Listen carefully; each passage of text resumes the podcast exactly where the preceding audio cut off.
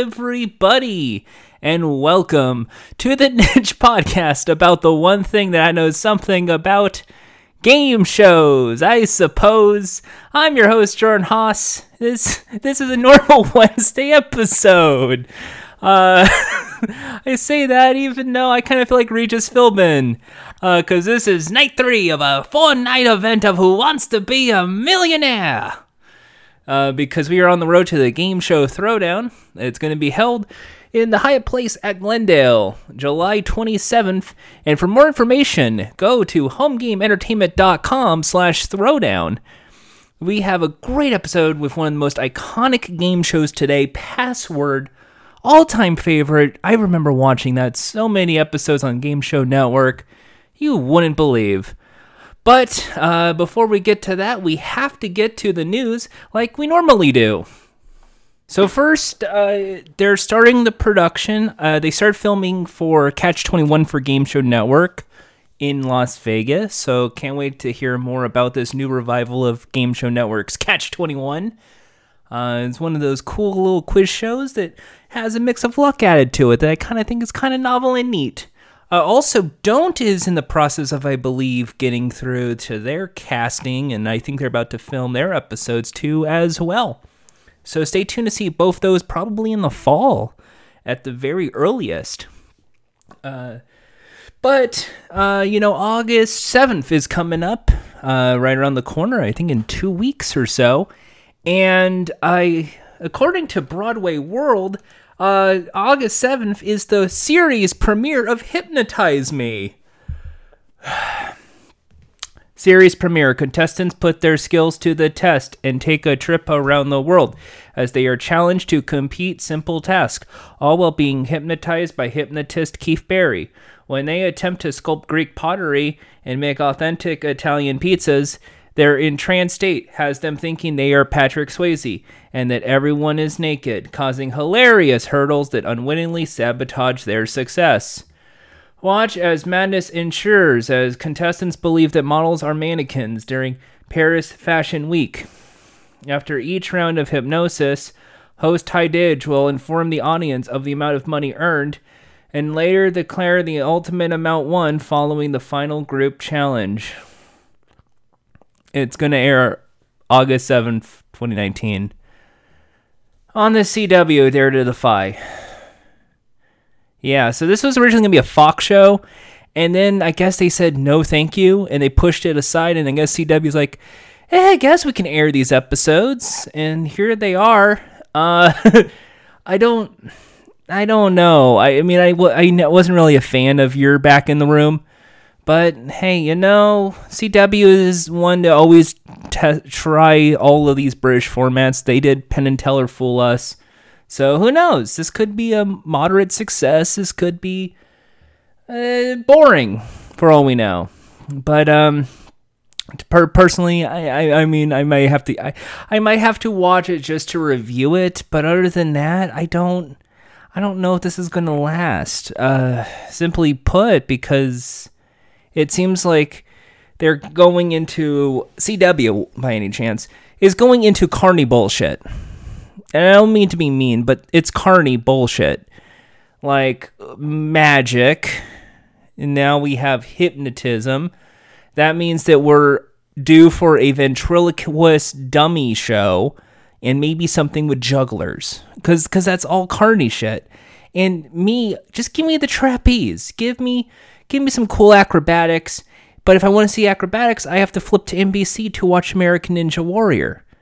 So I, I don't know. I, I don't know if I'm, uh, it's a no from me, dog. Uh, anyway, uh, next, Quibi orders up biggest little cook-off food competition series. Jeffrey Katzenberg. Uh oh, Jeffrey Katzenberg. Oh no. And Meg Whitman. Oh no. A short form video platform Quibi has cooked up a new unscripted series called Biggest Little Cook Off. The comedic miniature food competition series will offer an absurd showdown with two top chefs battling to create the most delicious, salivating, mouth-watering single bite of food. The series is produced by Levity Productions, a Levity Live company for Quibi. Judy Marmel, uh, Johnny Millard, and Aaron Corney are the exclu- exclusive producers of the show. Um, where do I begin here? Uh, I really didn't discuss Quibi yet. I think Quibi is going to be going the way of Go 90, and I liked Go 90 because of the runner uh, and the way they were playing old things like easiest game show ever. I don't think this is going to last. I think this is a huge waste of money. Also, I think the idea of here's chefs making a single spoon has been done before multiple times in cooking comps. So, for starters, I think that was the preliminary round for the taste. Like the single bite, and if you were good enough, Anthony Bourdain would put you on his team or something. Uh, secondarily, I think that also was Extreme Chef because in the final round, when they were going through all the weird hazards of rain and, and elements, uh, they had a single spoon taste test thing. And I think modern, like in recent history, Bite Club was a single bite show. I think that's still on the air. So when I see things like this, and I see biggest little, what is it, biggest little cook off, I this is one of those things where it's like, no, I think I've heard of this show before and I've seen it before, and I don't know if it's going to bring anything new other than it's on Quibi, which tells me it's the one bite challenge then in some cases because a lot of cooking competitions have the one bite challenge, and it's supposed to be like using uh, one of those soup spoons that are used in uh, in Chinese soup dishes come up with the most flattering bite. So you have like a little crunch, a little taste. I think that was even like a Taskmaster challenge this this uh, uh recently. So so uh, th- that's kind of interesting. Um, I might I'm I gotta look into it, but it is Quibi, and I it it's I I don't know. Also. Deadline is reporting America's top dog. Fox NFL Sunday host Curt Menefee and ex Secret Service member Nick White to front A&E competition series. Fox NFL Sunday host Curt Menefee is to front A&E's Canine competition series America's Top Dog alongside expert trainer and former Secret Service member Nick White. The pair are to front the series, which sees four police canine teams, including the dogs from the hit police series Live PD. Sorry, I didn't read this before. I should have read this before recording. Anyway, the dogs from the hit series Live PD compete against one civilian team in each episode for the title of Top Dog. The teams will be tested on their speed, agility, and teamwork by completing a series of expert tasks on a massive obstacle course, including navigating a complex maze for scented items and apprehending and taking down a suspect in a bite suit among a variety of other challenges. Each week's winning team will receive $10,000 and an additional $5,000 to donate to the animal charity of their choice. In the final week of competition, top competitors will return to the finale course to battle for the title of America's top dog and an additional 25,000 cash prize. Menefee, who also hosts the wrap-up show The OT, and White, who is a former U.S. Marine, will be joined by sideline reporter Jamie Little, a seasoned motorsports reporter covering the pit road for Fox NASCAR, as well as animal rescue ambassador who served as a reporter at the 2019 Westminster Kennel Club show. The series will air this winter on A&E and is produced by MGM's Big Fish Entertainment, which also makes Live PD. Huh. Maybe that's how they got the dogs from Live PD on. I Uh, executive producers are Dan Cesareo, Lucia D'Agostino, Jordana Starr, and Holly Wafield. Executive producers for Rainier, Elaine Fontaine Bryant, Shelley Totaro, Sean Gottlieb, and Brad Holcman. A&E holds worldwide distribution rights for the show and format you know, um, by the looks of things, it's going to be like American Ninja Warrior, but with dogs. So I'm here for that. This looks really wild, and I hope that a lot of people on Twitter and Facebook find out about this show because something tells me this could go viral real quick. Because who doesn't love doggos? Am I right? Bow wow wow, yippee yo, yippee yay.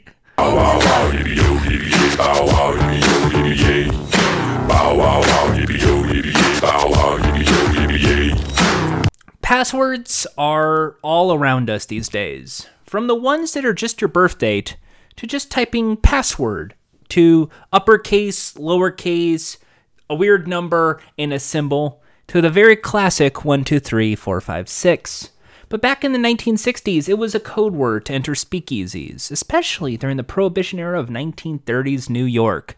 The year is 1961, and we are introduced to one of the parlor style game shows that had become a hot commodity in television, after the game show world was shocked by a world of quiz show scandals.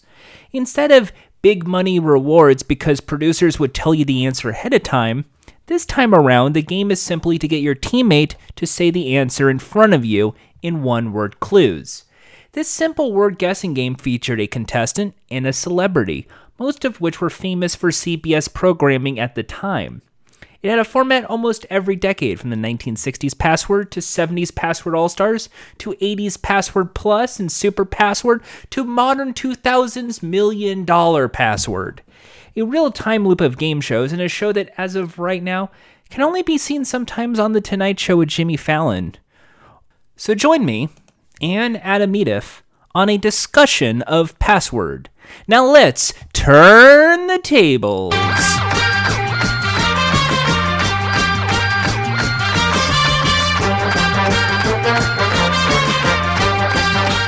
With me on the line is probably the biggest expert in game shows currently in existence. Now, if this is game shows, I suppose this is game shows.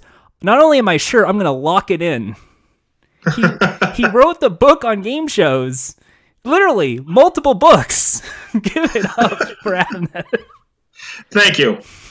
Thank you so much. I appreciate that. I, I did, in fact, write multiple books, and uh, that can be proven with a search of my name. So I, feel I free to fact check that.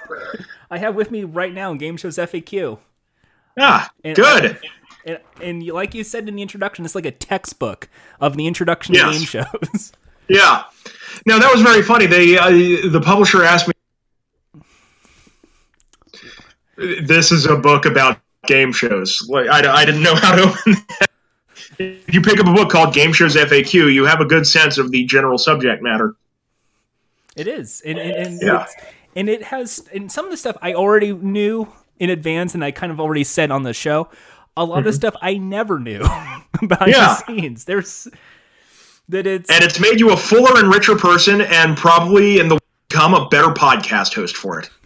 this is like the book for me, and I haven't just appeared on your podcast. I've changed your life. It did, and and yeah, yeah upcoming book uh, lined up too. Uh, a couple of them actually. A biography of Monty, uh, with uh, it's a revised version of his original.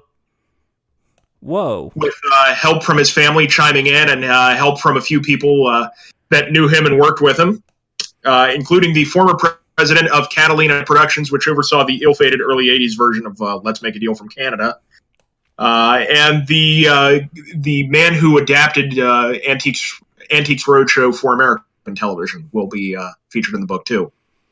Whoa! Because because Monty hosted the pilot for the American version of Antiques Roadshow.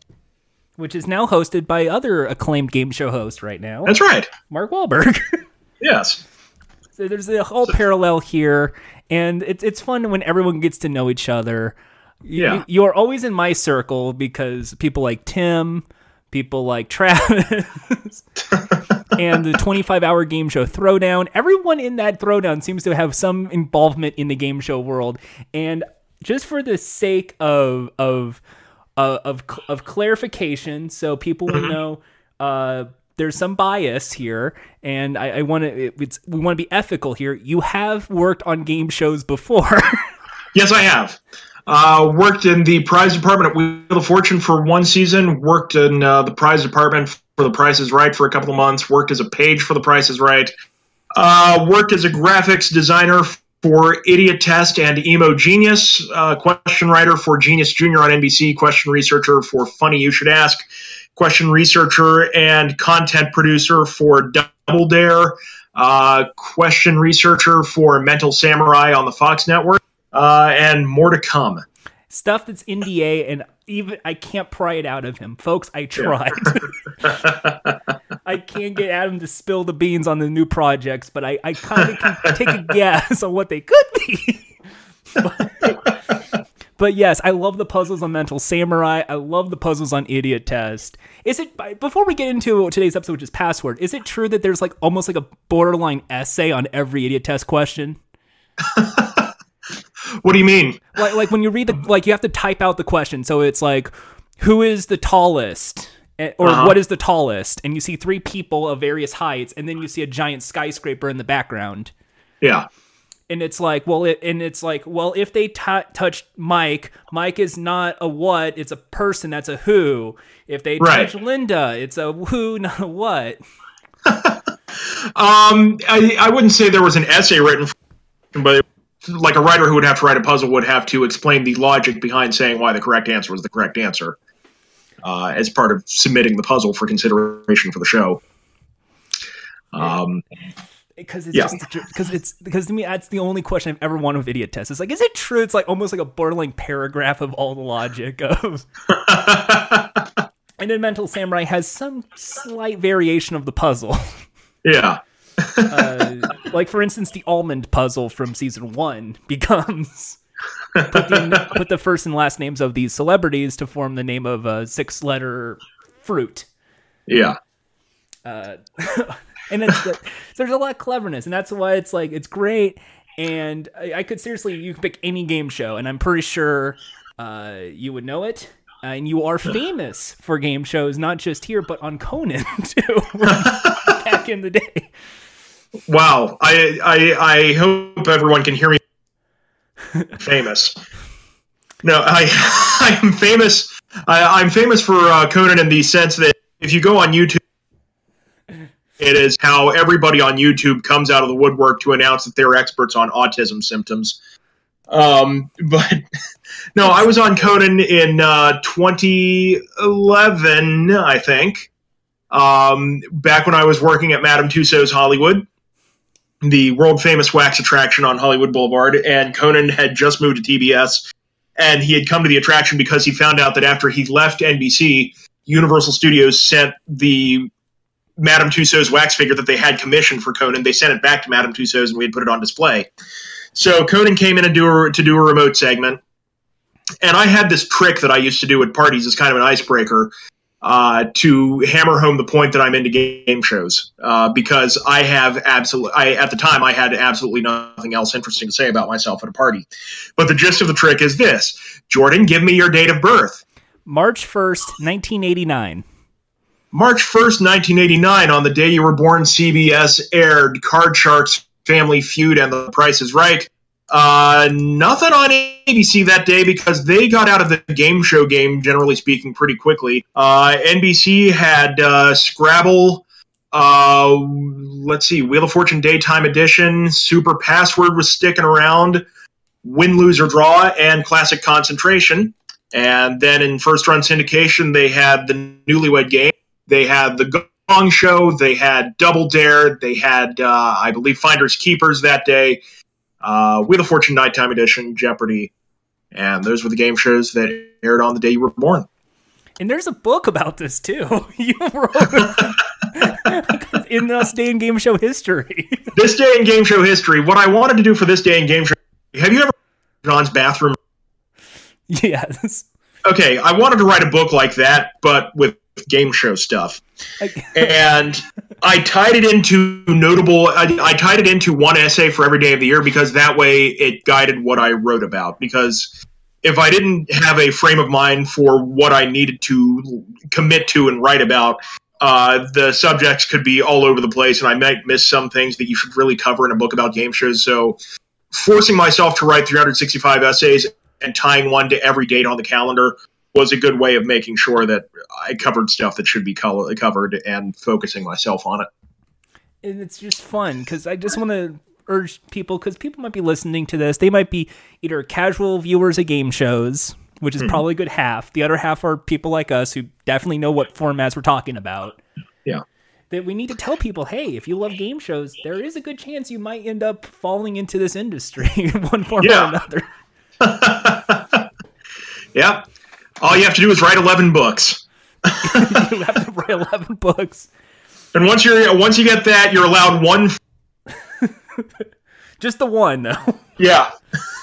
one show, and if it's uh, and play, play it safe. If it's Yeah. uh, and now we got to get into today's episode. Oh, do we do we? Okay. I, I mean, well, we've got a Gong Show a bit too, if you want, Okay. Go right ahead.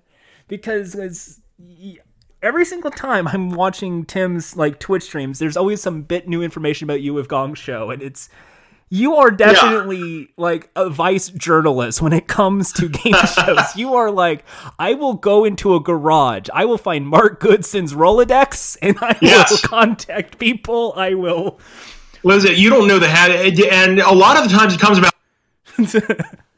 It's not a matter of I am going to find this. It's a matter of somebody. I never threw this away, and then me asking, "Can I look at it?" And that's how you wind up coming out of a garage with uh, two years worth of memos written by Chuck Barris to his employees. And, and he is one of the funniest people. Yes. and and Uh, there will there will be some there will be some samples of Chuck's memo writing skills in this book, but Chuck is a memo from Chuck Barris very much reads the way you would expect it to. it's some weird, wild stuff. Oh yeah, And uh, and also, here's a sneak preview. If you can gauge how angry Chuck is at the time by what name he signs it with. If he signs it Chuck, he's in a good mood. If he's in a not so great mood, he signs it Zachary Grum. And then and then the third level of Chuck's anger is he signs it Hitler with an A, H I T L A R, and Hitler means do not bother Chuck for the rest of the day. Oh Jesus. oh man, that that's going to be a whole episode. We, it's going to be like, yeah, we need to have Adam back to talk about every show we slept on because we glossed over things like the giant gong and the Gong Show Yeah. trophy and the unknown comet. I'm not sure how many episodes of these do of these I can do because I'm not so fond of promoting myself, you know. I But uh, And and and the only other thing we could bring up here, because uh, I just just to get all your plugs out of the way, I guess. One of my most memorable favorite things, and you're gonna just go, ugh. You were a contestant on a game show. yes, I was. a certain a couple of them. I was a contestant on Catch 21, won $2,000 on Catch 21. Critical point in my life. I won $2,000 at a point when I did not have a savings account. Whoa! Uh, so I didn't I didn't have like any sort of cushion to fall back on. So uh, I took my two thousand dollars. I spent six hundred dollars on a new on a new bed, and I still have the frame to it. It's it's the frame for my new mattress. Uh, and then the rest went into the bank and became at long last a savings account. So I had money to fall back on if I needed it. so so I finally- literally saved you. Yeah. they rescued me and they gave me that uh, that emergency cushion at a time in my life. One and then I was on uh, Trivial Pursuit America Plays. I was America, uh, and Hi, I won. Adam. This is my Yeah. question. Yeah, and I won seven hundred bucks. Um, that was a great day too because uh, really uh, what they did for America, at least in my case, they had a member of the staff set up a table at Glendale Galleria, and you could just you could walk up there and submit questions for the show as long as you signed a form and stood in front of the camera. And he was visibly surprised when I showed up with a stack of cards in my hand. I had shown up with 32 prepared questions for Trivial Pursuit. Um, yeah, I love that mall so much. That, I, I think that's gonna be, that's like one of the meccas of, of game and, and the craziest thing about that is the only question, one question won me money for seven hundred dollars, and it was the easiest question out of that thirty-two. What was comic strip character was born at the Daisy Hill Puppy Farm? Oh, uh, the the, the, the Daisy Hill, uh, Puppy Farms. I will say, Lassie. A comic strip dog. Oh, Marmaduke. No, oh, for God's sake. Snoopy! Snoopy. Marmaduke. That's Marmaduke where wasn't born, he escaped. um, Uh, yeah, so I, I, I won money on that question. and then NBC's breakout hit. Who's still standing? I did not win money and fell through a hole. that sums it up. There's a whole story online if you enter the proper Google terms because I, I don't remember the URL now, but um, that day of taping was an interesting day, and that's We're not going to blame the production company because some of those people might be listening right now and might want to hear. but we'll just say, uh, Yeah. they got a little better. yeah. and uh, at the time, they said your occupation was a wrestling announcer. Yep. Because they, they asked me to write down my five my five most recent jobs, and they picked out that one and said it's interesting. So they went with the most interesting job and not the current job. And then, and that's when, and now you're the new voice of MMA. You're the new, Yeah. uh, AEW's knocking at your door. yep. You're That's the right. I'll be there every Tuesday night in the fall on TNT. If Justin Roberts is sick, they call you up. That's right. So now we go into the game show. Today's episode is a classic game show because there's a few firsts with this. Uh huh. Uh, this is the, the this is a game show that started the the bonus round concept, with the lightning round. Even though there was like beat the clock and stuff. Not necessarily started but popularized it. Uh, Name that tune pretty much pioneered it uh, with uh, the Golden Medley in the 1950s. But I will say it would be accurate to say that Password is the show that made the bonus round necessary. I, I've talked to people who were around in the industry at that time, and they said Password's influence with regards to that was really after Password took off. When you pitched a game show to the networks, you were expected to have a bonus round.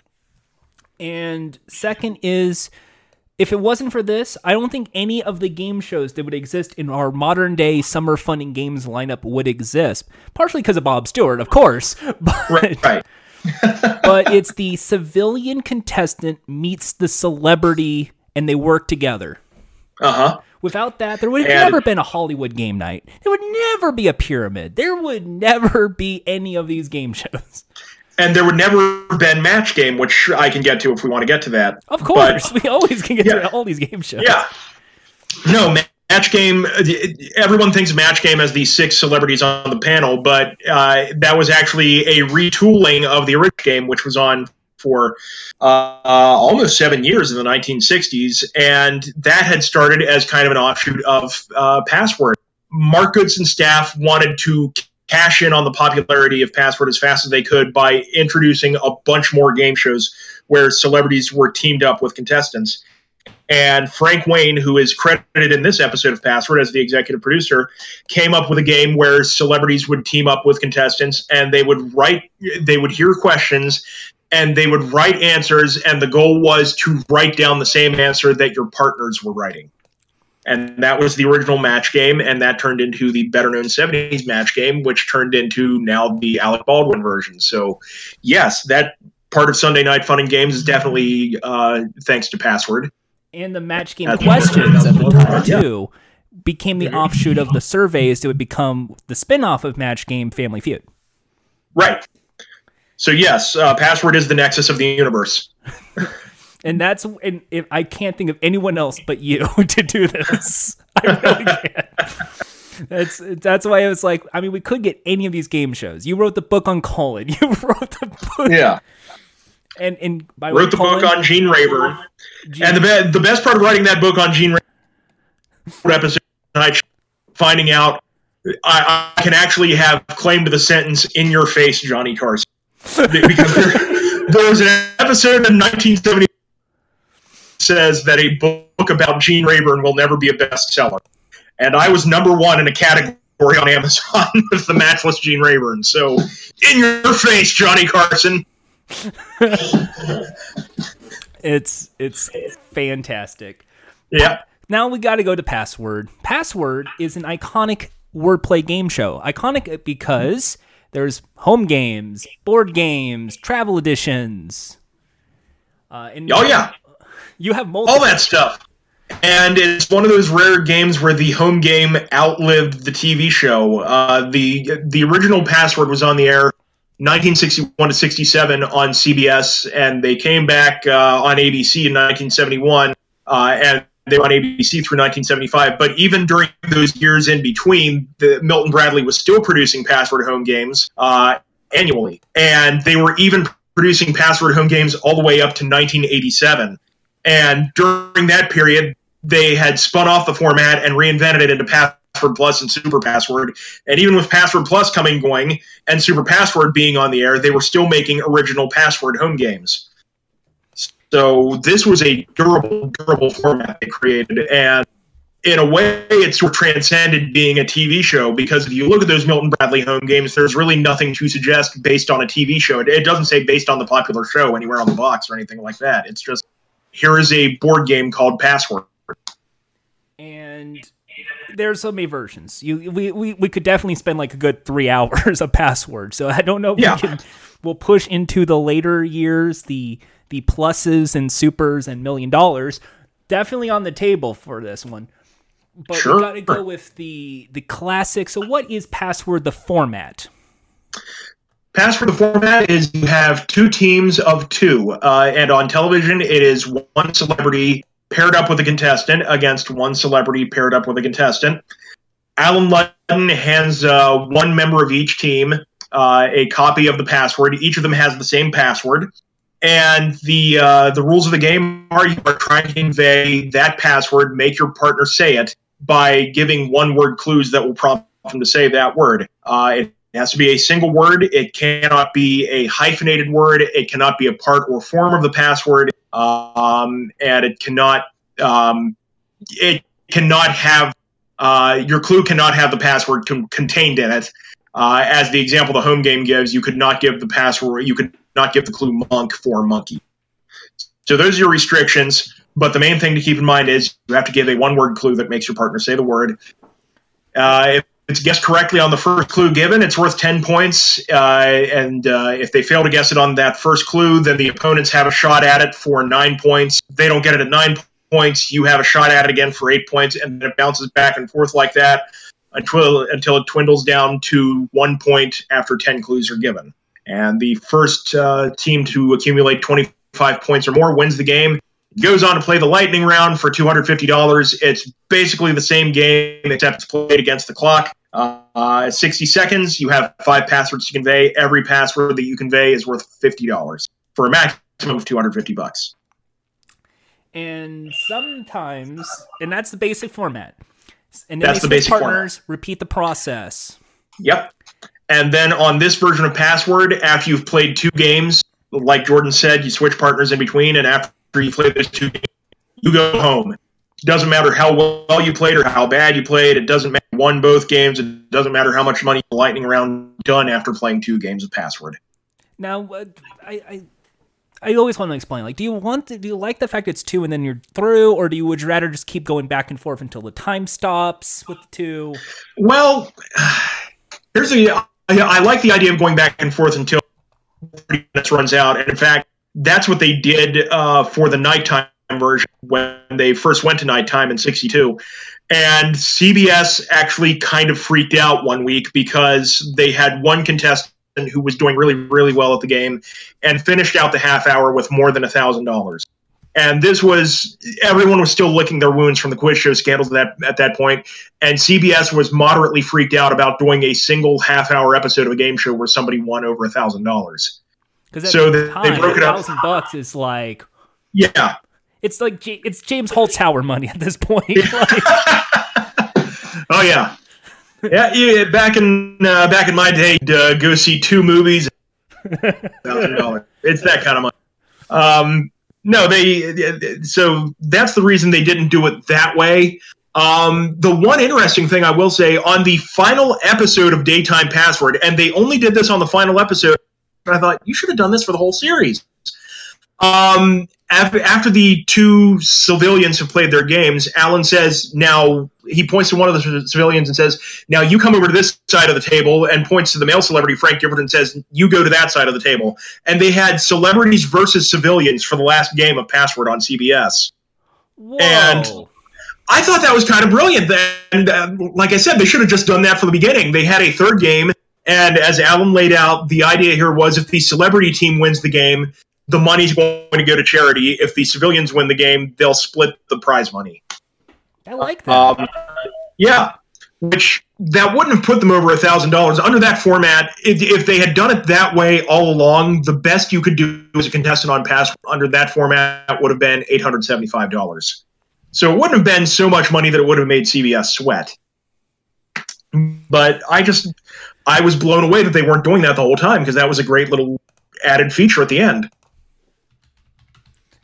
I, I mean, and it's and plus they kind of get about three, three to four games per episode. And, Yeah. So three games could have filled out the half hour if they had chosen to do it. and an important part about Password of why also I picked Adam is the invitational. You had a tournament of passwords.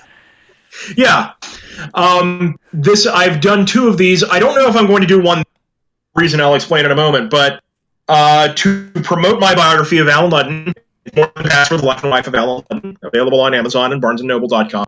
Uh, I held a password invitational tournament here in Glendale at the Downtown Central Library, uh, where area password enthusiasts could come and play password. Uh, gave away free copies of the book as prizes, along with uh, trophies and uh, with gift cards to Game Haus Cafe, which is a fantastic restaurant here in Glendale. Uh, you pay a five dollar cover charge, and then you have unlimited access to a board game library in the restaurant as you're eating your meal and even after. So people go to this restaurant and they stay for hours at a time just playing the board games. Uh, and it's a wonderful place with a great staff. I love the people that run that restaurant. Um, and it's just a good experience for everyone who's there. Uh, the only catch is I got the venue for free because I was promoting a book, and the, the library will basically allow you to use the venue for free as long as you have a book. So I had the uh, the Allen Ludden biography t- two years ago. Last year I had Game Show's FAQ coming out. I don't have a book coming out this year, so I don't know if I'm doing a password tournament again. I'm probably not. Um, because I, I, I don't have that kind of scratcheroo lying around to do a to do a password invitational tournament. Um, but uh, definitely, I should have a book coming out next year, and then we'll have the third Allen Ludden uh, Invitational Password Tournament. I mean, Beyond that, I, we'll see what happens. I'm not going to throw anything out there, but you do. You, there is a game show throwdown that's 25 hours long, and it's Yeah. not listed necessarily as a possible way to, I don't know, do a turn. uh, I, Well, now the one of the override features we have um, we have PG thirteen and beyond rated games during the overnight hours of the Throwdown, and one of the things that's become very popular in recent years, and this was very unexpected, it happened very organic here. We did it, and so we just kept doing it. Uh, we call it Drunken Password, and basically all it is is people in attendance can uh, submit their own passwords uh, for a donation drop some money in the bucket, and then run up to the MC and that you want to see play next, and that's it. and yeah, some were, and these are like some filthy words, and then some are like Yes. modern conversions. My submission a few years ago was dongle, which is not a filthy word actually, but it sounds like it, which is just as good. which is perfect for a password reboot. Yes. Uh, so, so we before we get to the presentation, because I guess we could really just go an hour about Ludden. Yeah. We will just straight jump into it. So, first to 25 points, plays the speed round, and then in a later version, there was a gambling round with the speed round. Yeah. Uh, When they revived the show in 1971 for ABC, they that was one of them. Um, the first big modification was to speed up the game a bit. They they whittled it down from 10 clues per password to six clues per password. If it hadn't been guessed by the five point clue, they just threw out the word and moved on. Uh, so that was the first change. And then the second change was they introduced returning champions for that version. Um, and, and you could remain on the show for however many games you could cram into 10 episodes. You could be you could appear on a maximum of 10 episodes and however many games were contained within those episodes. Um, but you could be a champion that long. And then the big modification to the lightning round was after the lightning round, they added the the gamble, the betting word they call it, which was you could wager any or all of the money that you had won in the lightning round on one last password. It was now instead of the celebrity giving the lightning round clues to the contestant, it was now the contestant giving clues to the celebrity. They had one word. They had 15 seconds to make the celebrity say it. If they said it, they won their bet. If they didn't, they lost their bet. And I love that. Yeah. Uh, all right. So th- normally this is a question that would be at the end of the show, but I figure because the password's going to be mostly talked about the presentation Mhm. and Ludden and the announcing, we're going to ask this question right then and there. Should the show be revived? If so, how? I I would say okay. Here's the catch. Uh, this fall, uh, 25 words or less is coming up in syndication, and that is a very very similar show. And uh, I, I don't know that you'd want Password to drown in shows that are inspired by it. You know, you you wouldn't want Password on the air surrounded by the summer runs of Pyramid and then the syndicated runs of 25 words or less. Um, but I would say, at the very least, Jimmy Fallon has proven that it's doable. What's amazing about Jimmy Fallon playing Password for comedy on uh, his show is that he's not doing anything to it. It's not Password with a gimmick at the end. It's not Password with people shaving, uh, throwing shaving cream at each other or anything like that. It's not Password, but all the words are connected to this. There's it, Jimmy Fallon does Password without gimmicks. And what's amazing is it gets laughs. If you just play, play password normally and play it straightforward, you can get laughs with it. And he's proven that. So he's proven that it's absolutely doable. And what I find interesting about it, and we were talking about for a game show that was made in 1961, it is very, very common to the modern attention span because there are three full games of Password usually played in a half hour, including Lightning Round. And so, if you wanted to do this as like a YouTube thing or as an online thing, you could just make it a 15 minute game and have two games, or you could even do like one game in a seven minute post on online, and do it the same way with celebrities and the prize money. You could do it with lower stakes, but this show is very, very built for modern times, and that's kind of remarkable to say that about a show that was created that long ago. We're not going to speak of the buzzer password that came out like eight years ago, but I get your point of it's Yeah. Uh, Right. Especially, especially the Fallon versions. I see the numbers on the Fallon, like when they get Higgins to host. Yeah, It's it's usually they get like Fallon to be one of the celebrities, then they get like whoever is one of their guests, so like Tiffany Haddish or or uh, they had Matthew McConaughey once, and it's like they're just playing with a civilian, and it's like that's kind of fun. yeah, And the words It really are is. similar. it's got its charm. Yeah. in modern day words. So it's like twerk, app, Bluetooth. Well, that is kind of the fun of brainstorming words for when we do the password tournaments or when we do the drunken password tournaments. Is uh, we actually do make a concerted effort to try to think of words that did not exist prior to, say, 1980. Um, and that's kind of fun about playing a game with the English language. is The evolving, so you can do new stuff with it that you could not do with a game of password 40 years ago. So here's how I would do password, and then we'll just move on and talk about actually all the good stuff of password back in the day. In my mm-hmm. revival of password, we treat it like the primetime version to a to a hook. I just put just Higgins because he's the most established person to host password right now because of Fallon. Mm-hmm. It follows the same classic format of a contestant celeb versus contestant and celeb. And it's the same first to 25 wins. Now, what I say is the hook is the first to 25 plays for $25,000 because that's the perfect amount of money to win in a speed round version of Password in modern day. Yeah. And it's the same 10, 9, 8, 7, 6, 5, 4 with the single passwords. Illegal clues, if in the middle of it, goes to the opponent just to make the game just somewhat faster. Mhm. Uh, right. and then the bonus round, it's played in two parts, just like almost like the ABC version. There's a speed word where it's 60 seconds and five passwords. Each one of those is worth one dollars.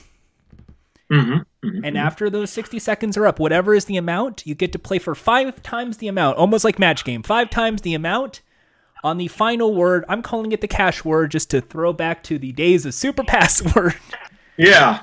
Where it's a much more difficult word. Like it's going to be one All that's really tough.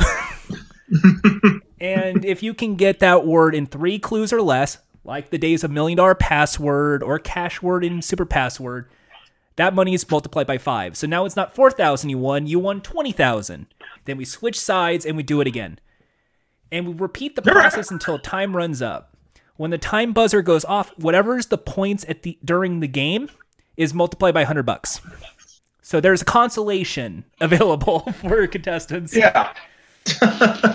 So if the score is like 9 to 14, one person gets an extra $900, the other gets an extra 1400 bucks, and that's it. Rinse, repeat. See you next week.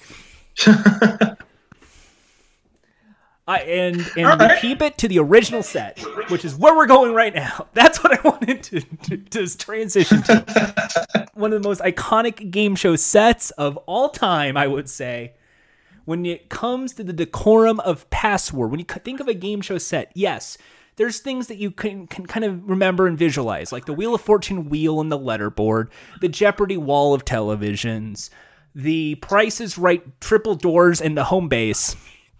But I would say you can't think of a more iconic. I mean, maybe the Winner's Circle in Pyramid, uh, but a more iconic game show set complete than the set of Password the table, the two chairs, a little mini stage in the center, and that Art Deco in the background. Well, for one thing, it's it is instantly recognized recognizable to the point that Goodson Todman lawyered up when another game show introduced similar set design, um, because that's you look at that and you know you're watching Password.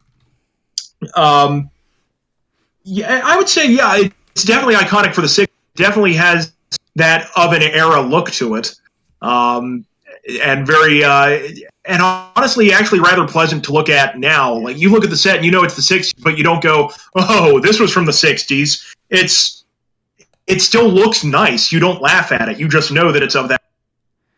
Uh, but I would say now it kind of has that nice classic yet modern sleek look that's in right now. And when you look at modern game shows like Common Knowledge, they kind of inspire by Password in their design. Yeah, that that definitely holds up today. Now, if we go by the the hexagon stage of the ABC version, orange, more orange. We need it to look to get people confused. It's blockbusters, quick, Yeah, or giant orange hexagons. I giant orange hexagons lights up. And my uh, my favorite are the the two enormous doors in the '70s version that the that the celebrities walk in from, because it's you have this quiet, simple game, and you have the most imposing looking entrance for the two celebrities that you you could possibly do with with '70s set design. Well, I mean, it could get worse. I mean, I Yeah. would not say that's the worst password set, even though I would say that's really ugly. I'm I'm the harsh believer of Password All Stars had the worst game show password. Really? I didn't like it because it was too. Because I, you know why it was because it was too much c- color clash. Because it was red with green with blue. Even though it was of a later '70s era of you know the the bicentennial, and I didn't care. Yeah. Also, but then again, Password Plus does that count? Do you want to count pa- Password Plus? Yes, and I would give that. Even though I like Password Plus, I. Mm, uh, I'm gonna I'm gonna tell you a story that's been relayed to me okay. about Password Plus. Um, uh, after they had shot the pilot, there was a Password Plus, and I'm going to leave a confidence that's been bestowed upon me. But a Password Plus staffer was standing on the set, just kind of looking at the set curiously. And another Password Plus staffer comes over and says, "Hey, what are you what are you doing?" And he says, "Have you noticed anything odd about the set of the show?" And staffer number two says, No, what do you mean? And he says, Look at the spaces between the plus signs. And staffer number two looks at it and realizes for the first time, Oh my God, our set's covered in swastikas. yes. Um. So, uh, and apparently Mark Goodson also noticed this. Goodson allegedly, to my understanding, noticed this and said something about it after he saw the set for the first time. And so an emergency meeting was held, and it's way too late for us to rebuild the set because at the time they had shot the pilot, NBC was already committed to it, and the first taping was coming very, very shortly after. Okay, it's too late for us to build the new set, so here's what we're going to do. We're going to wait for people to start sending hate mail, and then we're going to rebuild it once we start seeing people complaining about it. And then, by God, for the next three years and three months, nobody wrote a single piece of hate mail about the set. so they just stuck with the same set for the entire run because no one. But after the pilot was shot, everybody looked at this thing and noticed, "Whoa, we covered our set with swastikas." It's a negative space thing. It's a very yeah. test level of thinking. Yeah, yeah. you got to focus on that negative space. Yeah. uh, and Ludden, we got to go Ludden. We got to talk about the chute. We got to talk about the announcer. The most iconic thing people remember, if not nothing else besides Ludden's career, is the iconic catchphrase. Let's find the password. Uh, no, it's no. Allen was actually better known for anything he did. and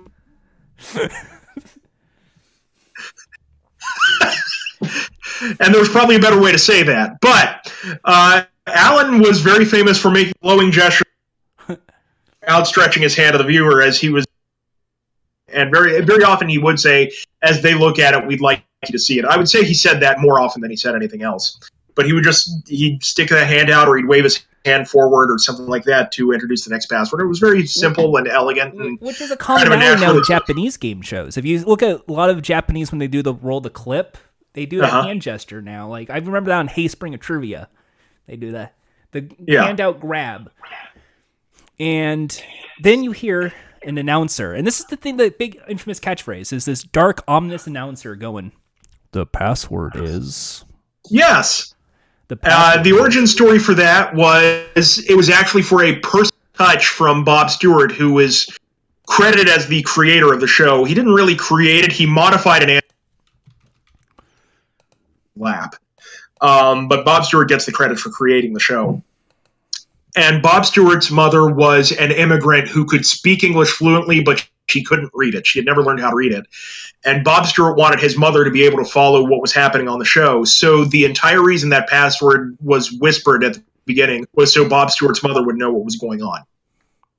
And it also gives it the nice prominence feeling because because when you hear that, and I hate to say it tells a story, but yeah. when you're supposed to say the password, it gives it like a speakeasy vibe. And this is right like 40 years out of the depression, still yeah. still with the with the with bootleggers going on.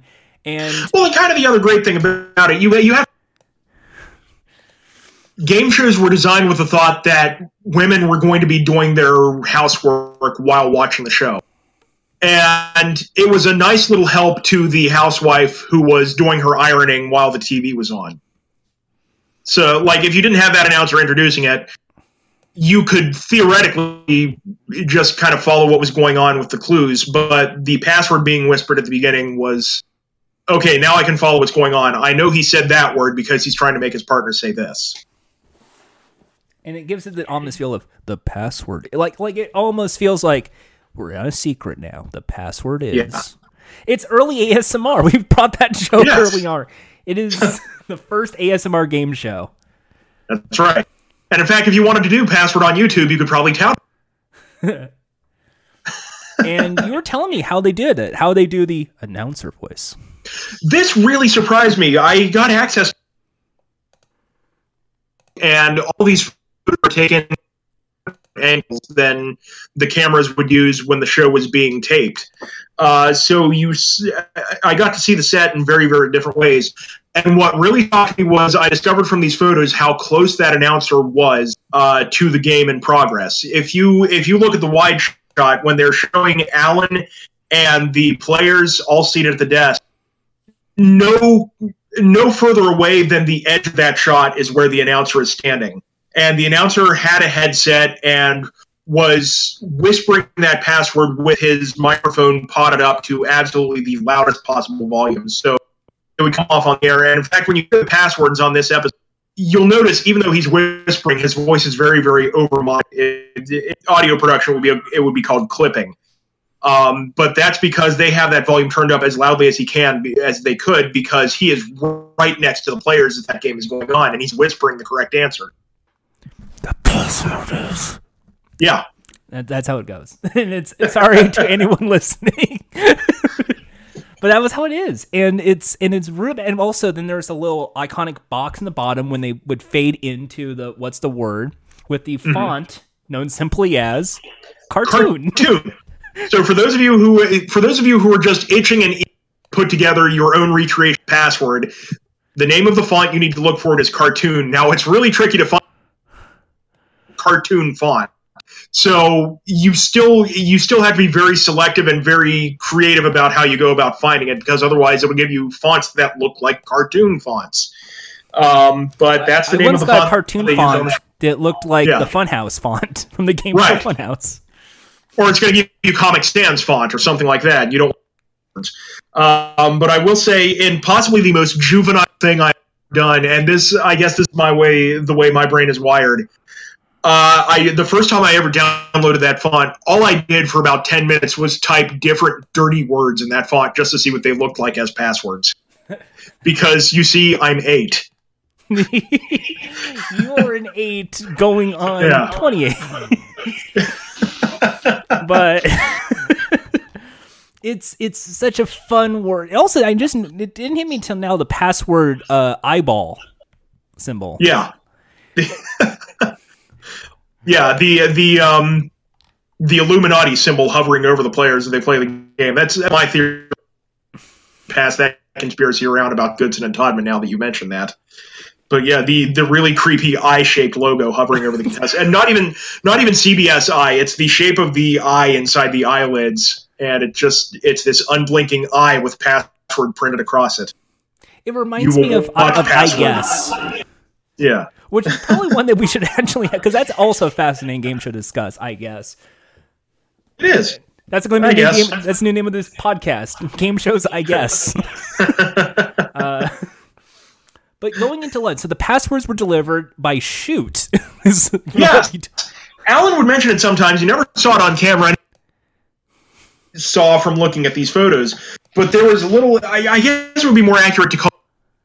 But it for something they never showed on camera was kind of neat looking. But the passwords, rather than Allen just picking it up from a stacked setup behind him and prearranged, uh, the passwords were sent down this little slide behind Allen, and every time it was time for a new password, he would just look behind him and these little envelopes would come sliding down and he would just grab them from the bottom of the slide.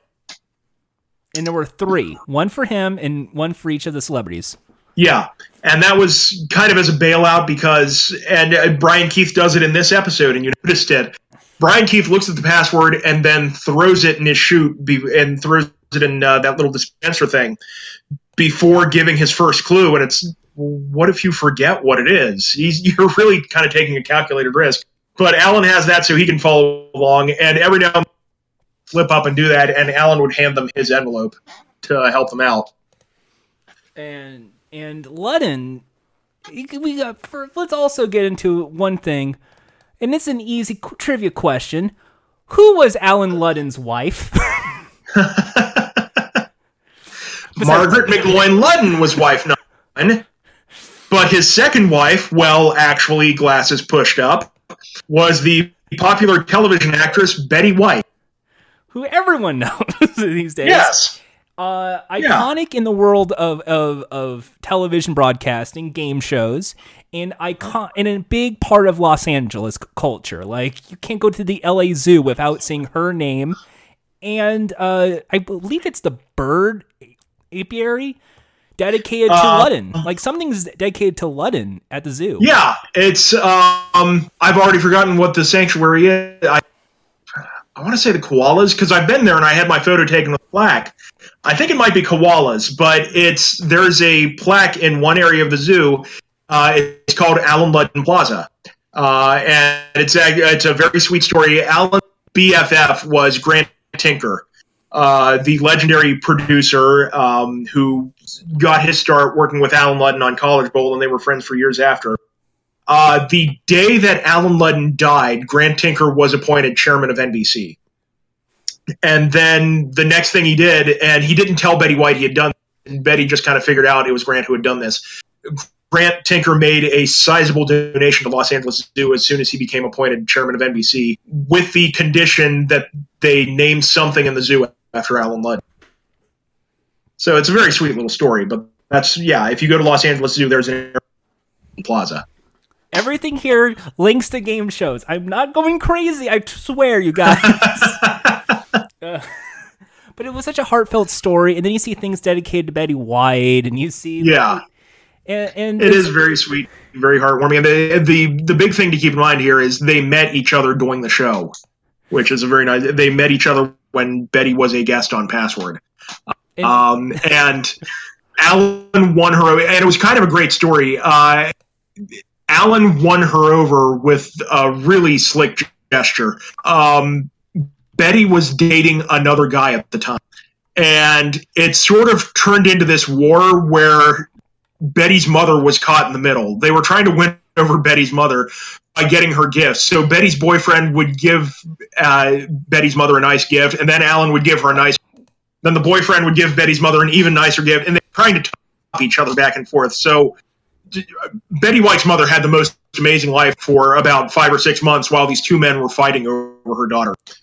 Um, as it happened, before they ever began uh, seeing each other, uh, Betty's mother was already a fan of Password. She watched Password every day, and Allen knew that. And she thought Allen was a good looking man, so they had kind of this running joke where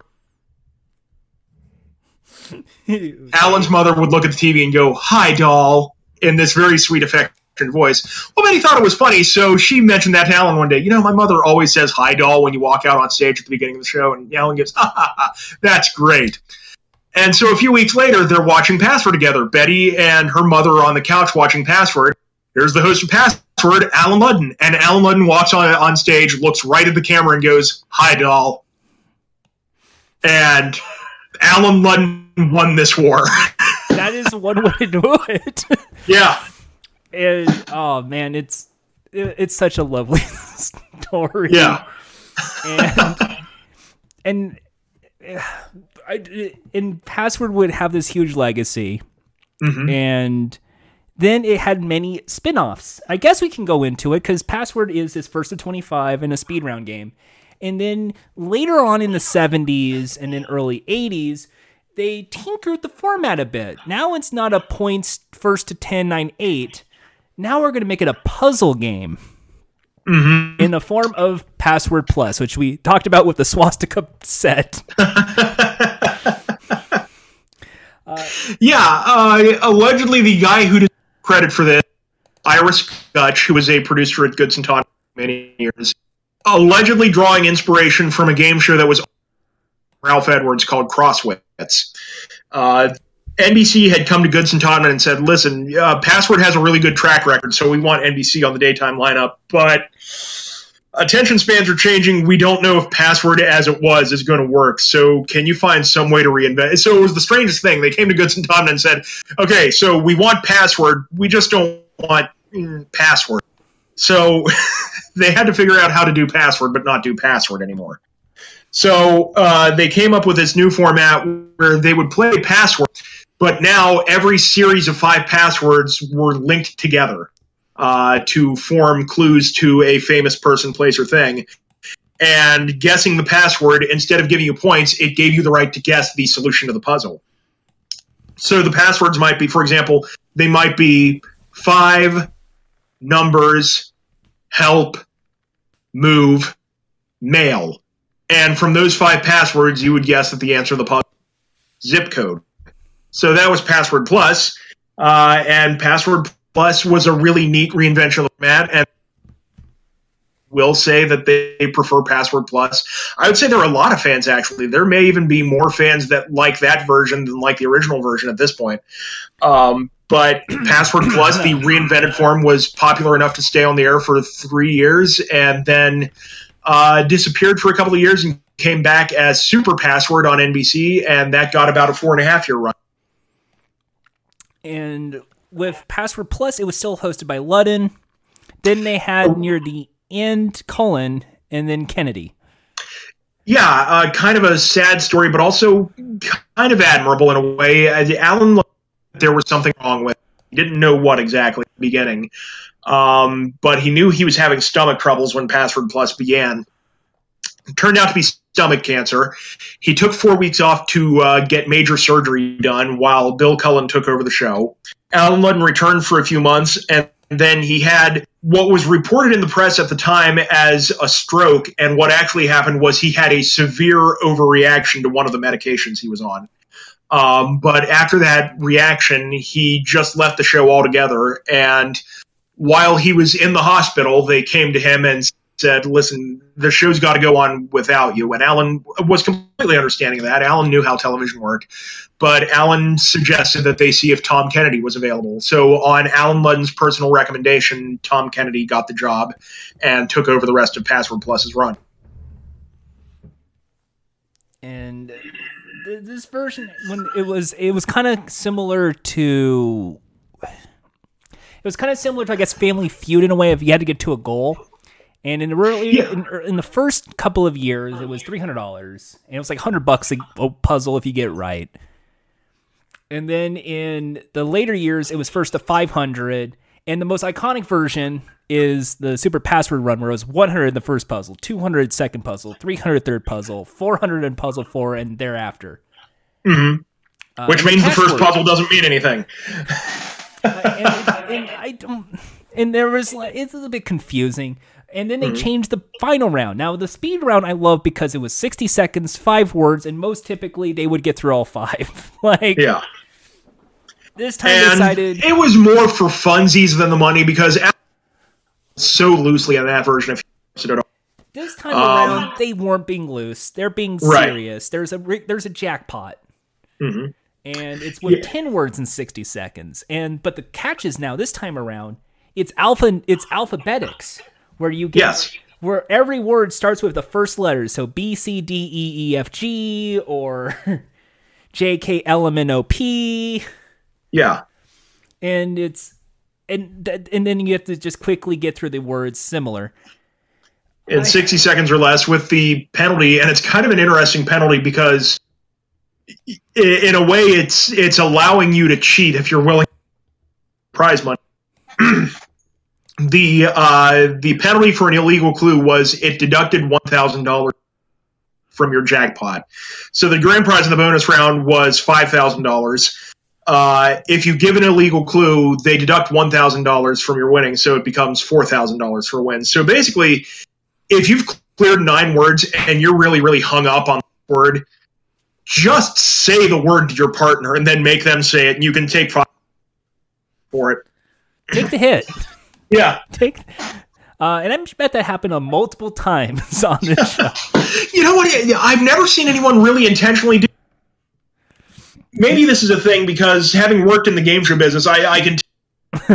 there are rules that are covered in the pre-show briefing for the contestants that they never bother covering on the air. Oh yeah, Like, um, like for example, I've worked without violating too many things. I'll say I've worked on a show where we would explicitly tell contestants the correct answer must be at least three letters long, because the idea was you didn't want them to come up with something that oh that didn't occur to us, but it's a two-letter cluster that works. Um, so that kind of thing. So maybe they had a rule that they just told the contestants backstage, listen, if you screw with us on your very very last words, we're going to nail you for it. But I don't know that. But funnily enough, yeah, I never really saw an example where a contestant blatantly did that and you could tell that's what they had in mind. Even though watching at home, that would be the first thing that would occur to me. If I if I knew that time was ticking away, I was like, you know what? I can take four thousand dollars. Beer. Say beer. beer. Yeah. Uh, and also, we got, I guess we can kind of we've never really explained that on the show. a, uh, producers producers tell the contestants beforehand how the rules are met. There's n- there's no kind of every which way on a lot of these game shows. Right. Yeah. It's uh, and I I will give you on pyramid for example. Um, I back when I was still eligible to try out for this, I tried to try out for game shows. I tried out for the pyramid. And they handed us a full page of what constitutes illegal clues in the main game of Pyramid, not the, not the Winner Circle, which everyone knows is kind of uh, a complex set of rules for legal and illegal clues. But in the main game, where you just, as a viewer, you're thinking of it as you can say whatever you want, as you don't accidentally say part of the word. No, there is a full, full list of things that you can't say on the air. Like one of the things is you cannot refer to anything that is in the studio but out of view of the home viewer.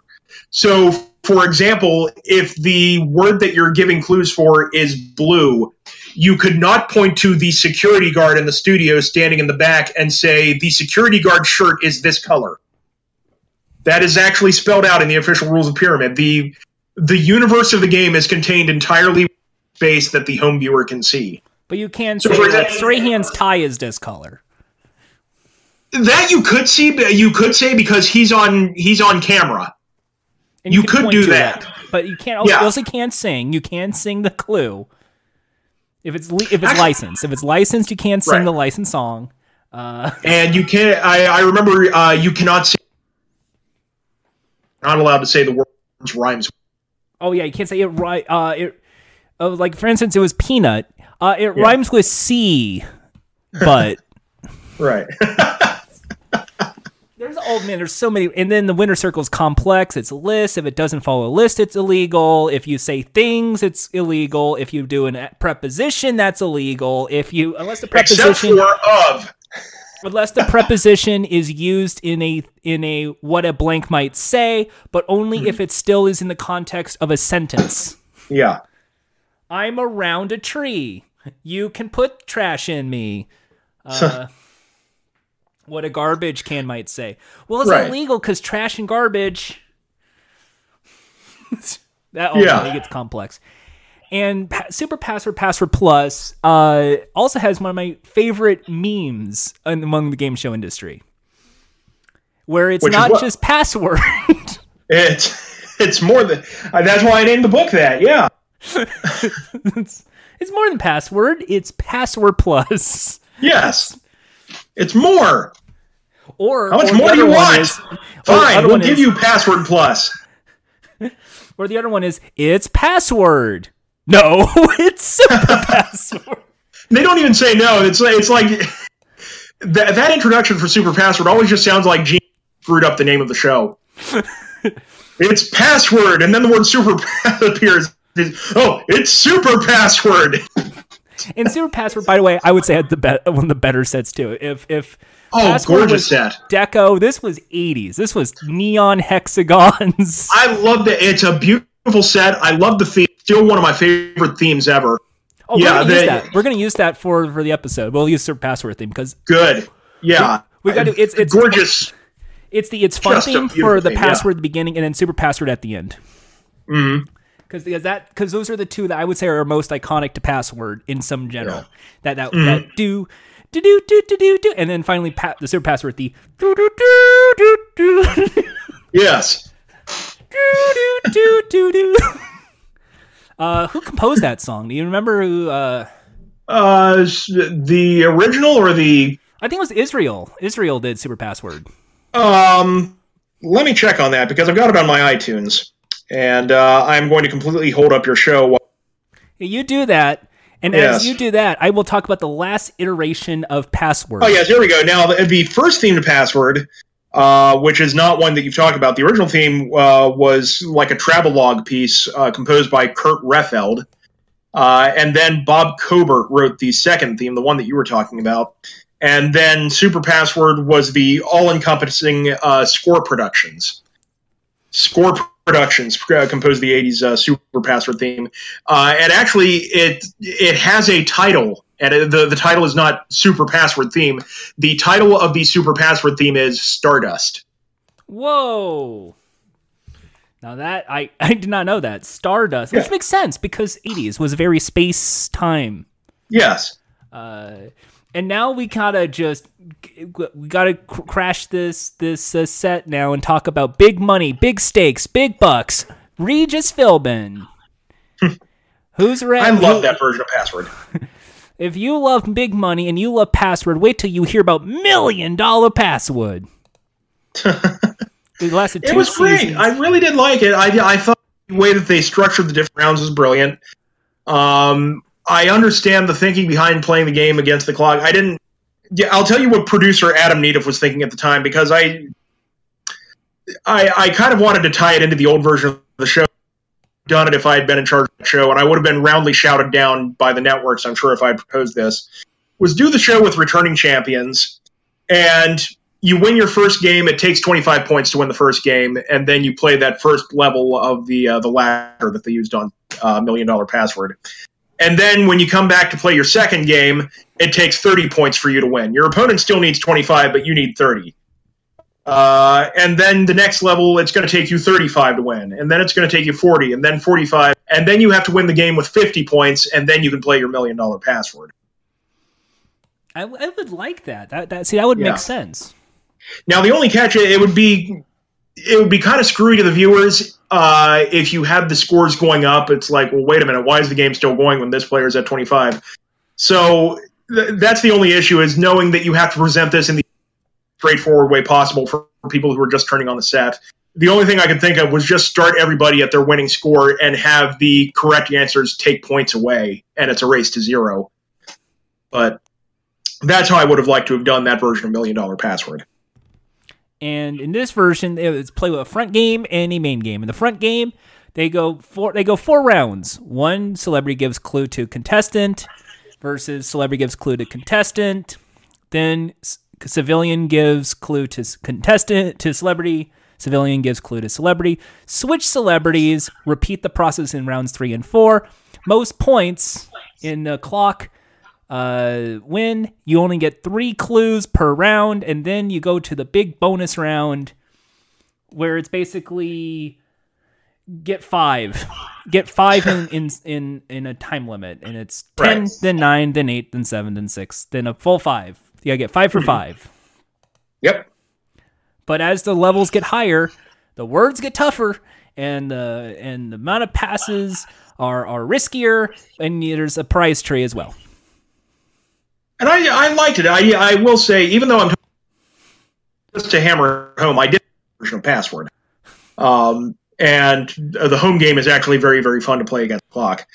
Um, but uh, I enjoyed it. I thought Regis was good in his role. Uh, I thought he presented it well and did a little differently than he did uh, Millionaire, which I appreciated. Um, and I thought they booked some good celebrities who knew their way around the game and they were able to handle that.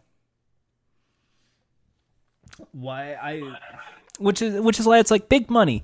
Now the question is is Password capable of being a million dollar game show or not? That's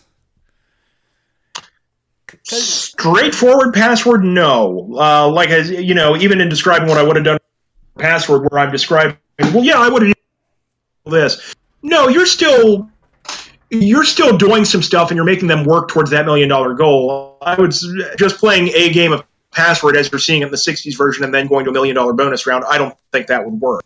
Um, I think it's something that would need to be built. You know.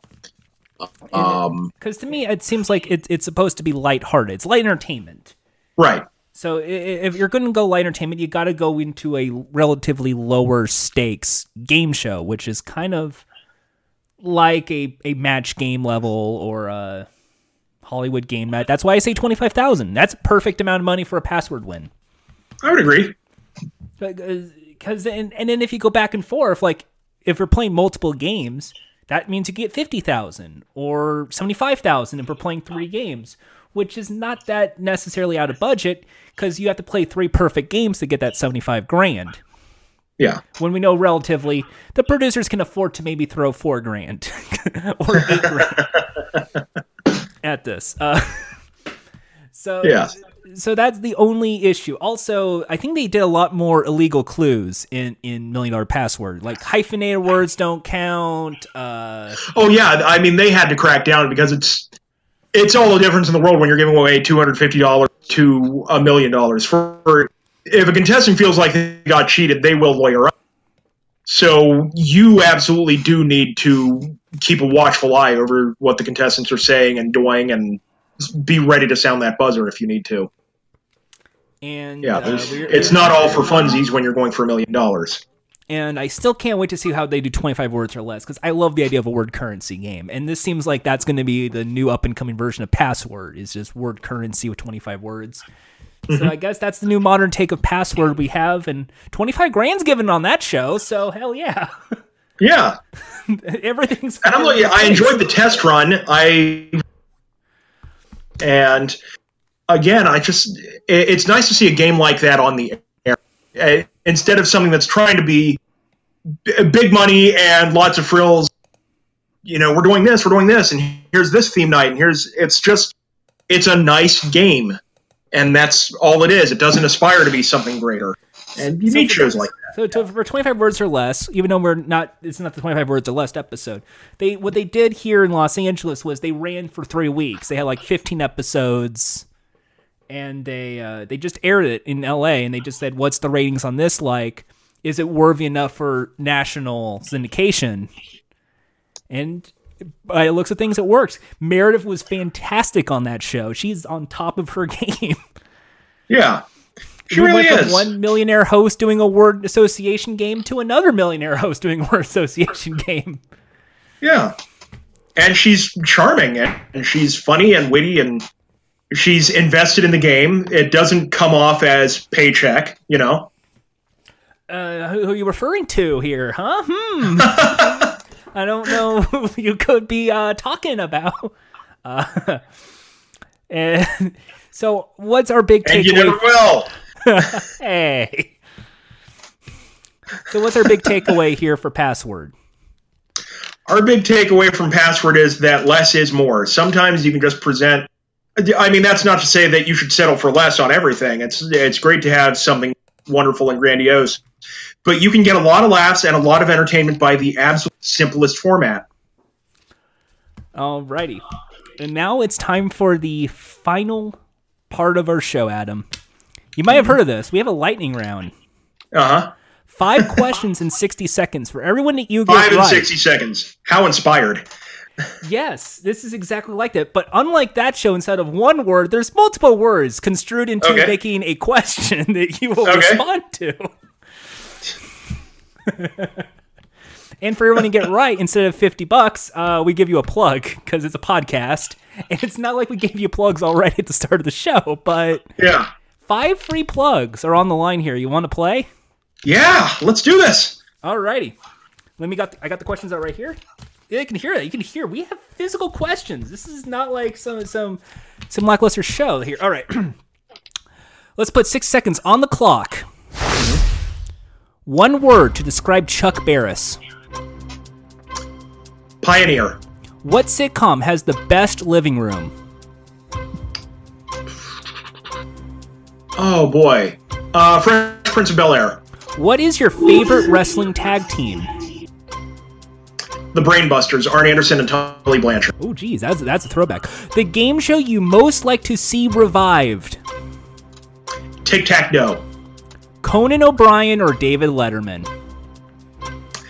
David Letterman begat Conan O'Brien's brand of humor, so I would go with Dave because without Dave there is no Conan. You did it. Five for five. Beautiful. All right. I know what a challenging game. it's almost as if I kind of knew what questions to ask. Yes. All righty. Five plugs. What are they going to be? The 25-hour game show throwdown is Game show throwdown. 25 Uh, consecutive hours of the greatest game shows of all time. We will be streaming it live on Twitch. Look for Home Game Entertainment. That is the channel on Twitch. Uh, we will be streaming live from the Hyatt Place Hotel in uh, Glendale, California. So please join us if you live in or plan to visit the Los Angeles area that weekend. We are more than happy to have you, and you're welcome to come join us and play the games. I'm invited? Whoa. Also, please July continue 27th. watching. Starts at yeah. noon. Oh, so That's forget right. there's the early day. Uh, day before. There's a. There's an early day for Right. that too. Yeah. Uh, 26th. 27th. July 27th. Be there. Yes. All right. Let's all be there.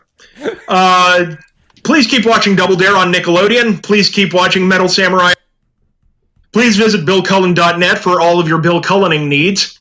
And please go to, and, and this is great because to plug, and now I don't have to pick and choose one or the other. Amazon.com slash author slash Adam Nedeff. That is amazon.com slash author slash A D A M N E D E F F. You know, I'll definitely be watching Double Dare Mental Samurai. Please do. definitely pick up your books because I, I just I keep reading this book and I learn new things every day. Thank you. So, Adam, thanks again for stopping by. I've had a lot of fun. So have I. We must do this again at some point. Oh, absolutely.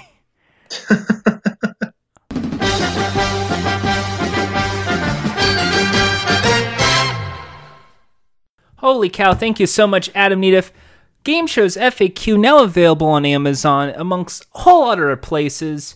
I love Adam so much. Uh, fun fact, he actually has a supermarket sweep sweater. I'm so jealous of him for that. Uh, also, uh, th- this is what the money tree was on Million Dollar Password because we didn't get to that. The first round was with 10 passwords. If you get five, it's 10,000. Round two, it's out of nine passwords. If you get five, it's 25, and that's guaranteed no matter what. Uh, then round three, it's now into eight, and if you get five of those, it's 50,000. Then in the next round, round four, it's seven passwords. If you get five out of that, it's 100,000. Then in round five, it's five out of six, and you get 250,000. In round in season one, uh, that was just a regular value. In season two, it was guaranteed no matter what. And then in the final round, round six, was a straight five out of five for $1 million. It kind of reminded me of Downfall's prize tree, to be honest, um, which is kind of interesting. I remember playing the PC game recently, and it, I, I mean, it somewhat holds up, but at the same time, it is million dollar password, and I kind of forget the whole pass structure of the game but that goes to show you where this game is. Um, three chances, and then it's out uh, with the time limit. Um, also, uh, one of the other games I played was a super password game for DOS. I believe it's in the Internet Archive. And I think, believe it or not, I think of all these DOS games, this is one that actually still holds up. Uh, the whole get your computer to say a prize, so you're kind of inputting words that you think could fit the password. I like that idea, and then maybe you can play it with friends as well. Who knows? I remember playing the Tiger Electronic version of Password a long ass time ago. Remember Tiger Electronic handhelds? Um, now I'm just, just getting nostalgic. Okay, so it is time for the 110 part series exploring every pricing game on The Price is Right. This is the Pricing Game Spotlight.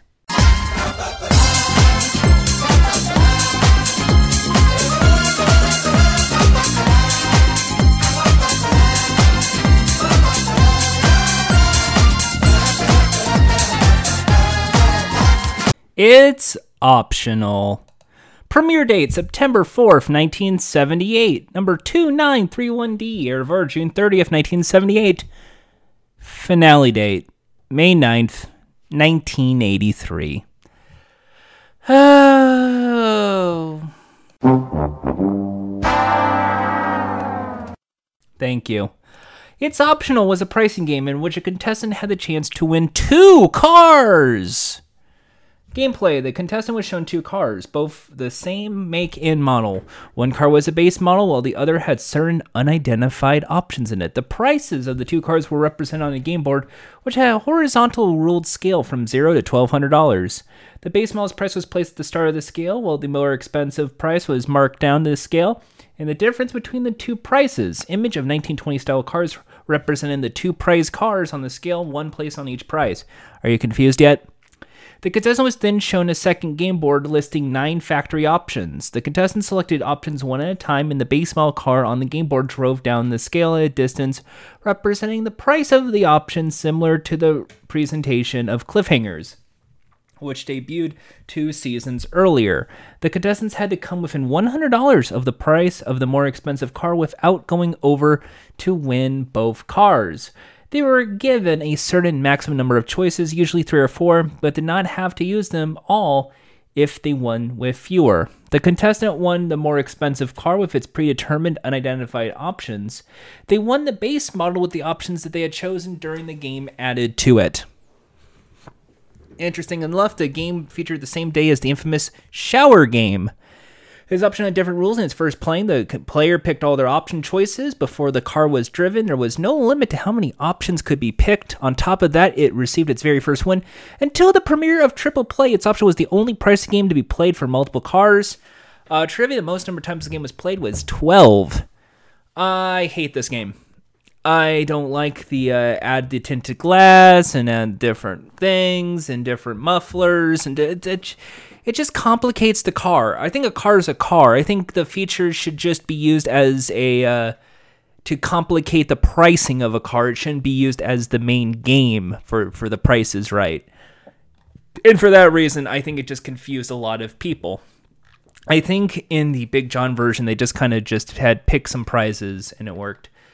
Uh, so here is uh, how I would have done it's optional because I dislike it's optional in the fact it's options. I would make this a super big time game. I want this to be played for trips. I want this to be played for cash, and I want this to be played for a car.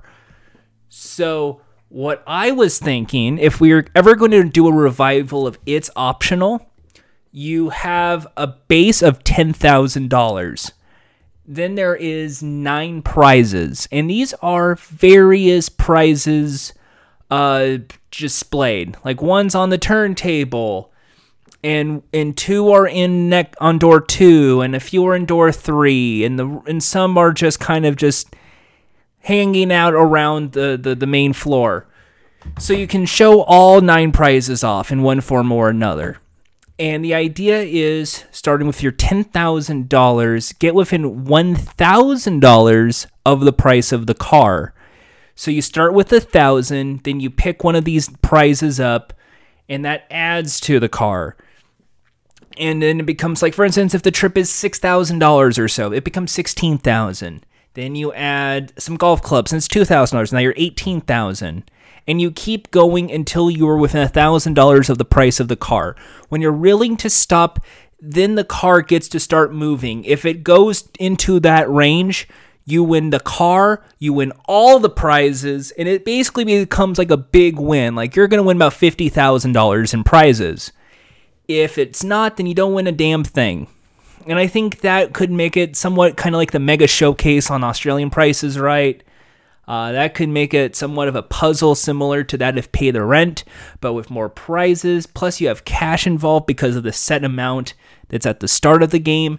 That it becomes like a big money thing. So then, if it becomes a primetime game, you can add twenty five thousand to the mix or fifty thousand dollars if it's a dream car scenario something to to uh, to basically woo people into the game. But I think currently start at base of ten grand, get a few prizes. It doesn't have to be nine; it could be five, it could be six.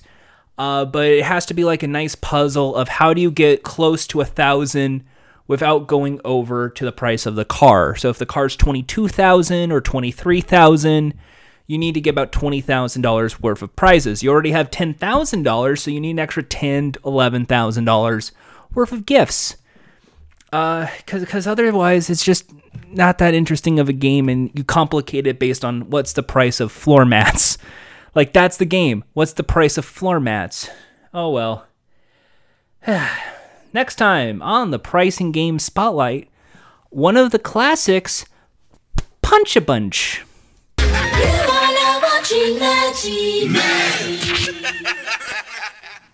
eventually I'm just going to need some drops. If you have any drops for me, just send me an email at jordanhaas at gmail.com. I'll probably listen to it and then use it on the show.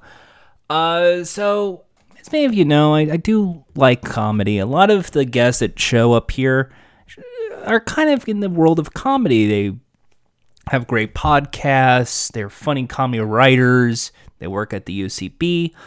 I, I'm still shocked and surprised I can get these people. Uh, so so I kind of do have a lot of love in the world of comedy. It, it's something I've I liked doing in in college. Something I like trying to do growing up. I always like trying to get people to laugh, and you know, I I was influenced by people like Jim Carrey, and and I watched a whole lot of sitcoms growing up. Not really Friends, but you know, like Scrubs, uh, classic Simpsons, like everyone else, Mr. Show. Uh, that it's kind of fascinating understand comedy.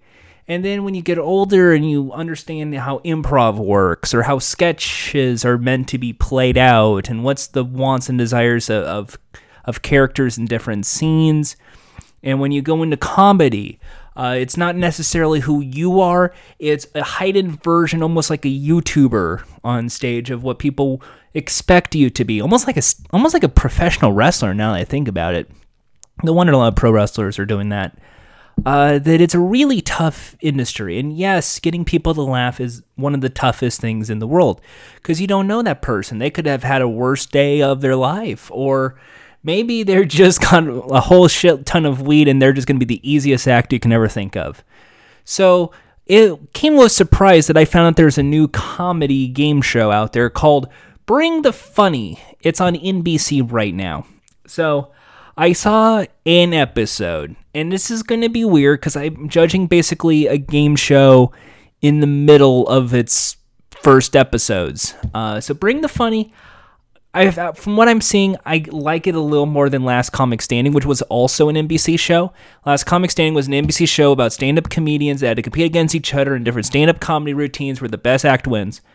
Uh, but this time around, it's not necessarily who's stand-up comedians. There are stand-up comics but now there are improv actors, there's sketch comedy groups, there is character actors. There's a whole wide variety of, of funny people. And to me, I like that variety a whole lot on Bring the Funny because now I can just like sit back and actually like enjoy some some good sketch comedy. I don't know how many of these people are at the UCB. I don't know how many people are from the Groundlings or, or how many have actual background experience in comedy. Some of these people are very funny. Others are kind of doing watered down routines that I've seen on SNL a few times, which is kind of weird. Uh, but I'm getting a little ahead of myself. So if you've never seen the show, it's hosted by Amanda Seales, and it's judged by three of the funniest people you can think of. Kenan Thompson, who's, you know, a sketch comedy actor from Saturday Night Live and all of that. Uh, Jeff Foxworthy, you know, the You Might Be a Redneck jokes and the Blue Collar Comedy Tour. And Chrissy Teigen. Yeah. Chris, Chrissy Teigen. Um, I guess she's like a funny podcaster, I guess. That's kind of weird. I I mean, I guess they wanted to have like a, a a lady judge, and that's who they picked. I mean, that's all I could think of. I would have picked like Kate McKinnon, and then like maybe Foxworthy, or or maybe Liza Shlesinger, or or or get like a podcaster like a Scott Aukerman on board with this project, because because it seems like that's what they were trying to go for, like the three types of comedy: stand up, actor, and podcast. And Chrissy is I like her on Lip Sync Battle, but I do not like her in Bring the Funny, if that makes sense. I like Jeff Foxworthy a lot in this, more than I've seen him in other projects, and that includes Are You Smarter Than a Fifth Grader? I think this is his best project thus far because this is not so much him trying to tell jokes to please a crowd. This is almost like a mentorship to stand up comedians of how tough the business is. And I kind of dig that, as he's still, you know, telling jokes because it's Jeff Foxworthy.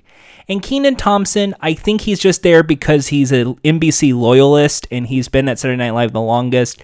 That it's an NBC marketing ploy to get people to watch Saturday Night Live because it's Kenan Thompson. It's the longest running uh, uh, guy on Saturday Night Live. Kenan, he has a sitcom coming up, and they're not really plugging it he he has a great talent for sketch comedy and it feels like when he is judging this at least the sketches he's not really doing it in the eyes of like what would Lorne Michaels say in this? Or what would I say about the direction?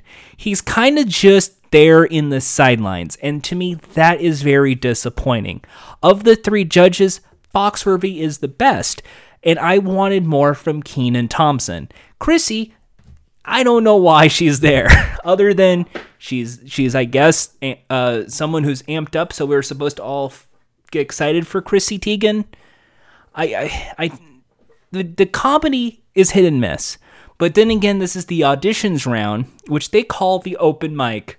Uh, and it's a bit more dignified so far than Last Comic Standing. So the auditions round is everyone gets to perform, and then the best five from the episode return. Uh, so if I, so, I don't know because I think there's four of these, which means there's going to be 20 contestants. So that's telling me then the next episodes are going to be of like the 20, we're breaking them up into four or five groups and episodes. Uh, and then, you know, of the four or five, uh, we pick the one to go to the finals. And then the winner of the finals uh, goes through their third and final performance for a quarter million dollars. That's what I'm guessing. But that's my speculation. Maybe they'll do competitions like this week it's sketch week, and this week is stand up week, and this week is uh, improv week or podcast week. I don't know. But uh, I, am gonna guess they're gonna do a tight five. That's all I can think of as as a competition they will do for for bring the funny. Uh, so it, it's such a bizarre show. I can't really wrap my head around who this is for and yet I could see its purpose as well.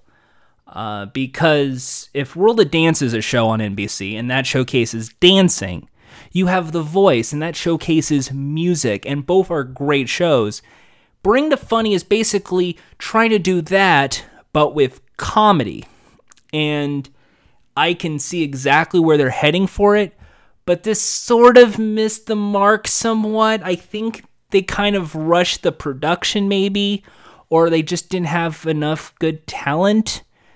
Because I'm watching this show and maybe I'm just not laughing. Maybe I just don't have a, a, a sense of humor, as it were. But the, the Bring the Funny show, I didn't even really laugh, but I could only guess that's because it's network and maybe some of the jokes just couldn't go to air. Because this was just kind of like a well, it's funnier than Saturday Night Live. I'll get that much. It's funnier than Saturday Night Live. It's funnier than Jimmy Fallon. And it does show you how tough it is to be a comedian. But at the same time, it doesn't really deliver what I was expecting, which is kind of like a talent show for comedians, almost like those UCB improv nights. I, I know I'm, I'm I always say UCB and, and Los Angeles stuff, but you know, there's a lot of variety acts at the UCB sometimes. So some, so like it, there are days when you go there and it's like a sketch group and then a character and then a stand up and then there's ASSSSCAT and it's all of this variety of stuff and it's kind of great because it's like about eight to ten minutes. If you don't like this bad skit, uh, there'll be a new something different or an improv thing here or stand up comedy here. And it's all this fascinating things, and it's this nice collaborative art. And I enjoy that because it, it shows the variety of comedy. This feels like a watered down version of that turned into a game show. And the only one in the room that actually seems to want to care is Jeff Foxworthy. Uh, I not, not, nothing wrong with Amanda. I think Amanda's doing great as a host, I think she's the female Nick Cannon, and I'm I'm trying to say it positively, because uh, she is definitely warming up the crowd. Something tells me she is the warm up for the crowd, and it's just a blah show, if that makes sense. I can't. It's weird to give this a letter grade because I can. I don't know the format completely yet. I didn't really laugh much I see where they're going at with this. I don't hate the show, but I don't like it either. If that makes sense. I think this could be so much funnier. I think if this was Comedy Central, this would probably have worked a lot better. But it's NBC, and they want something to be their comedy uh, show to, to match. I I don't know where to place this. I think I'm not gonna give it like an F. I'm not gonna give it a C either because I think it's a little rusty. I think my letter grade is just going to be like a D plus, a D plus grade if that makes sense, because this could do so much better, but it's going to take better like contestants, better judges, and maybe have the auditions be a little better. Um, because from what I'm, this is kind of like the, uh, this is kind of like the world's best on CBS. I remember watching that and just getting bored by it. This feels like that, but for comedy, and that's what disappoints me the most. Because I like comedy, I like to laugh. Uh, I I also like to think. You know, sometimes I laugh, sometimes I like to think. Uh, so it just kind of leaves me a little disappointed, if that makes sense. Um, I like Kenan. I wish he would offer more help. Chrissy, not good. And Jeff Foxworthy, this is his best role. And I'm not kidding. Like, this is one where it's like, I actually can warm up to Jeff Foxworthy in this scenario. Uh, but other than that, uh, D plus. It's a D plus show, and I'm fortunate about that because this could be so much better. And I know there's a lot of people behind the scenes that work hard on this, but I just can't get interested in this. And that sucks. But um, oh well. Uh, I guess this is the time when we're supposed to just uh, move on and, and then just wind ourselves down a bit. Uh, that's going to do it for us today. I just want to remind you this Saturday, the 27th, go to homegameentertainment.com slash throwdown to watch the game show Throwdown. Lots of game shows are going to be played hour by hour, classic nostalgic game shows, including maybe Password. Hmm? and Adam's going to be there. He's going to be doing remote control at MTV's game show. And it's going to be a lot of fun, and it's going towards a good cause. It's going to Extra Life and Children's Miracle Network hospitals. So I'm going to put a link in the description to where to see this, where to donate. And I hope you guys enjoy that event because uh, cause I'll try my best to tune into that. Uh, sleep deprivation, not required, but might be helpful. Uh, so that's going to do it for us today. Once again, thank you, Adam, for stopping by. Pick up his books. It was great. And thank you for listening. Be sure to go to iTunes, or I guess now it's Apple Podcasts. Give it the five stars. Tell me your favorite game show. Uh, and uh, hey, it's also on Spotify as well and other places. So tell your friends about this podcast. I think that's the only way this can continue working out is word of mouth because I like to hear what you guys think. Uh, and yes, I'm aware it's very long too, but there's so much game shows to talk about, so little time. And until then, see you Friday for our final episode of the week when we'll be taking a look at Survivor. Until then, have a big smooch. Mwah!